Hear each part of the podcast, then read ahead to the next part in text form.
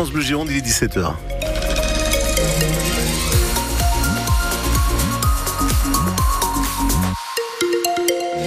Philippe Vigier, y a-t-il des choses à signaler sur les routes de Gironde? Bon, on se charge un petit peu sur la roquette bordelaise, mais rien de bien méchant pour l'instant.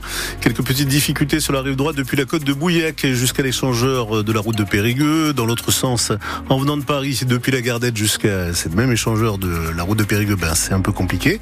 Et puis, ça se charge également au nord de Bordeaux, entre le lac et le pont d'Aquitaine. Au sud, quelques allez, ralentissements autour de l'échangeur de la 63, mais euh, franchement, Hein, c'est pour vous dire qu'il y a quelque chose.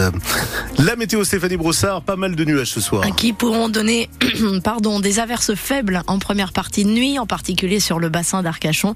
Demain, le ciel restera couvert le matin, des éclaircies doivent se former. Ensuite, pour les températures maximales demain, ça baisse un petit peu, 14 à 15 degrés pour les maximales. Hillary Clinton sera à Bordeaux dans moins d'un mois. Les 7 et 8 mars prochains, très exactement, en tant qu'invité d'honneur du World Impact Summit, le rendez-vous international dédié à la transition écologique des entreprises.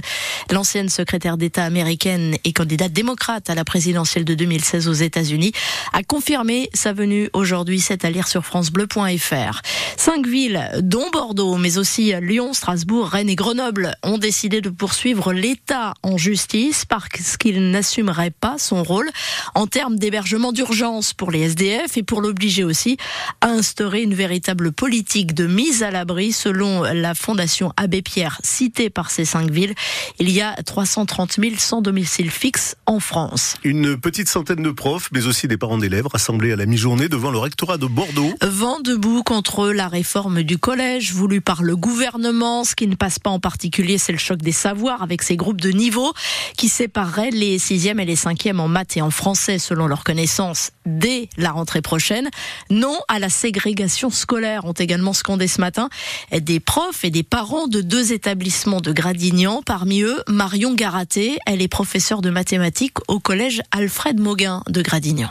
On a déjà testé l'an dernier ce fonctionnement sur une heure de mathématiques et de français. Ça ne fonctionne pas. Le fait de regrouper des élèves euh, ayant par exemple tous la même difficulté, ça les tire vers le bas. Il n'y a pas d'émulation, il y a moins d'envie, il y a moins de, assez peu d'entraide. Et mettre tous les élèves qui s'en sortent ensemble, ça fait et des groupes très très importants. Et on ne peut pas se consacrer à tous les élèves parce que les élèves qui, qui tournent, qui, euh, qui sont plutôt bons, ont quand même besoin d'aide. On est quand même euh, sur euh, sur le harcèlement, il y a énormément de choses qui sont faites. Et alors là, il n'y a pas mieux. Pas mieux pour qu'un enfant se fasse harceler que le stigmatiser comme ça sur ses difficultés. Pour remonter le niveau scolaire, euh, clairement, il faut diminuer le nombre d'élèves par classe. Voilà. C'est ce qu'on demande depuis, des, années. Il n'y a pas d'autre solution pour qu'on puisse se consacrer pleinement à chaque élève. On ne veut pas de ce tri. Marion Garaté, professeur de maths au collège Mauguin de Gradignan, au micro France Bleu Gironde d'Anaël Cagnon. Le coup de gueule du maire de La Rochelle face à la grève des contrôleurs de la SNCF tout l'ouest de la France est oublié, selon Jean-François Fontaine, alors que les trains vers les stations de ski des Alpes en particulier ont été préservés. On rappelle que moins d'un TGV sur deux va rouler ce week-end sur l'axe Bordeaux-Paris. Six TGV sur dix seront même supprimés dans les deux sens demain. Des débrayages partout en France aujourd'hui à la Poste, euh, en particulier à Bordeaux, La Traîne, Pessac, Senon et à la plateforme courrier de Cestas, qui redistribue ensuite à toute la région.